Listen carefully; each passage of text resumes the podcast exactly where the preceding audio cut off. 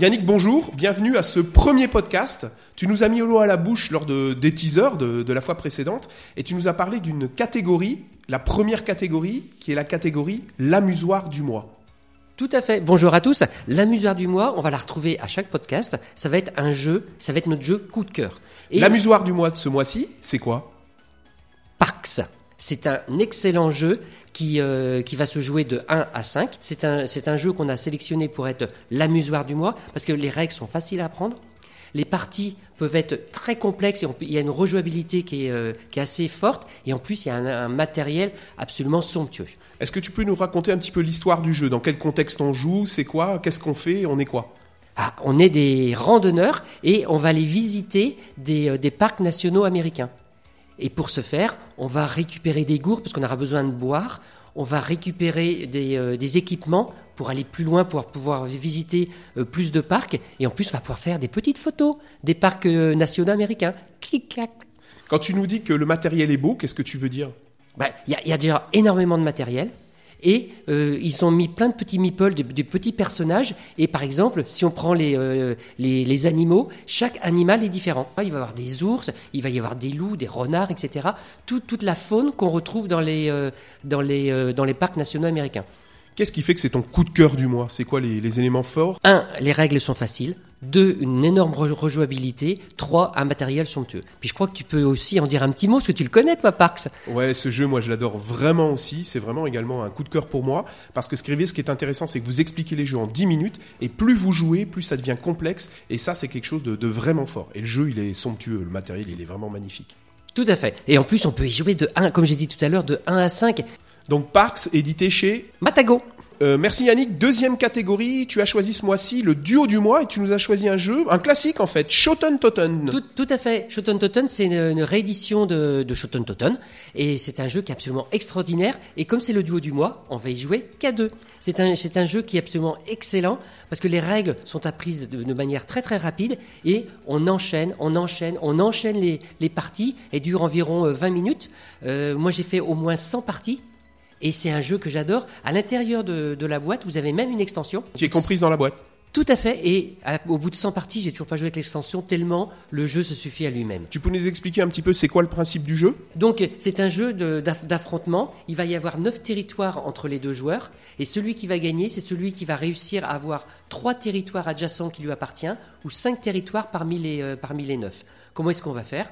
On a des cartes qui sont numérotées de 1 à 9 dans six couleurs différentes. Et à tour de rôle, on va poser une de nos cartes devant un territoire. Ensuite, c'est à notre adversaire de jouer et on repioche une carte. L'objectif étant de faire la meilleure combinaison possible derrière chaque territoire pour pouvoir remporter ce territoire. Donc ça se joue assez vite en fait. Oui, oui. Et puis surtout, les, les- les parties sont, euh, sont très simples et les, euh, les combinaisons, c'est les combinaisons du poker. Donc tout le monde les connaît. C'est le brelan, c'est la couleur, c'est la suite. Je vais quand même préciser l'auteur, c'est Rainer Knizia, qui est un auteur très prolifique. Et édité chez Yellow. Et troisième catégorie, l'ambianceur du mois. Et tu nous as choisi un jeu qui s'appelle Fou Fou Fou de deux auteurs qui sont Corentin Lebras et Théo Rivière. Tout à fait, et c'est un jeu où vous allez vous exploser, vous éclater. Le principe est vraiment simple. Si vous savez lire, vous savez jouer. Tout simplement, quand ça va être notre tour, on va retourner une carte, on va lire cette carte, et ça va soit concerner le joueur actif ou alors tout le monde. Et ça sera des défis à réaliser à chaque tour. Et c'est vraiment, on est en train de rire tout le temps, tout le temps, tout le temps. C'est un jeu qui va se jouer de 3 à 8 joueurs, qui va durer 15 minutes et qui est excellent. Il a l'air aussi rigolo que les costumes de Théo pendant les festivals de jeux. Ah, mais tu le connais bien, ce que je vois alors. Non, je le connais pas bien, mais j'adore ses costumes. Oui, oui, ah non, mais c'est, un jeu qui est, qui est simple. On se, on- à chaque fois, on se demande, mais comment on a fait pour pas y avoir pensé plus tôt? Donc Fou Fou Fou, c'est édité chez qui?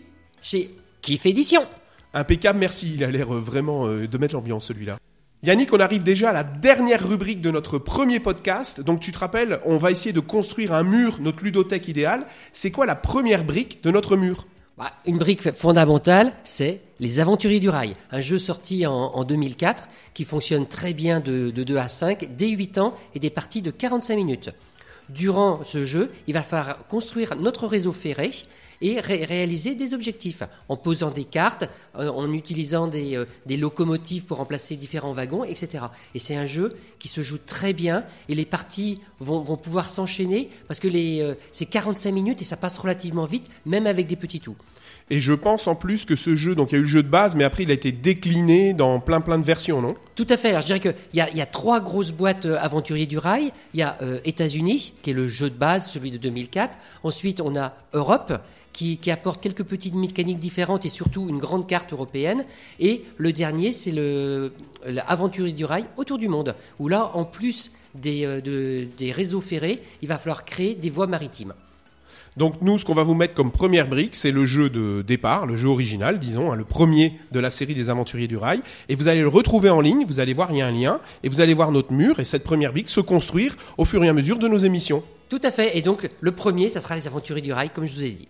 Ben Yannick, on arrive déjà à la fin de notre premier podcast. Yannick, merci beaucoup, c'était hyper dynamique. Ah, c'est- C'était trop court.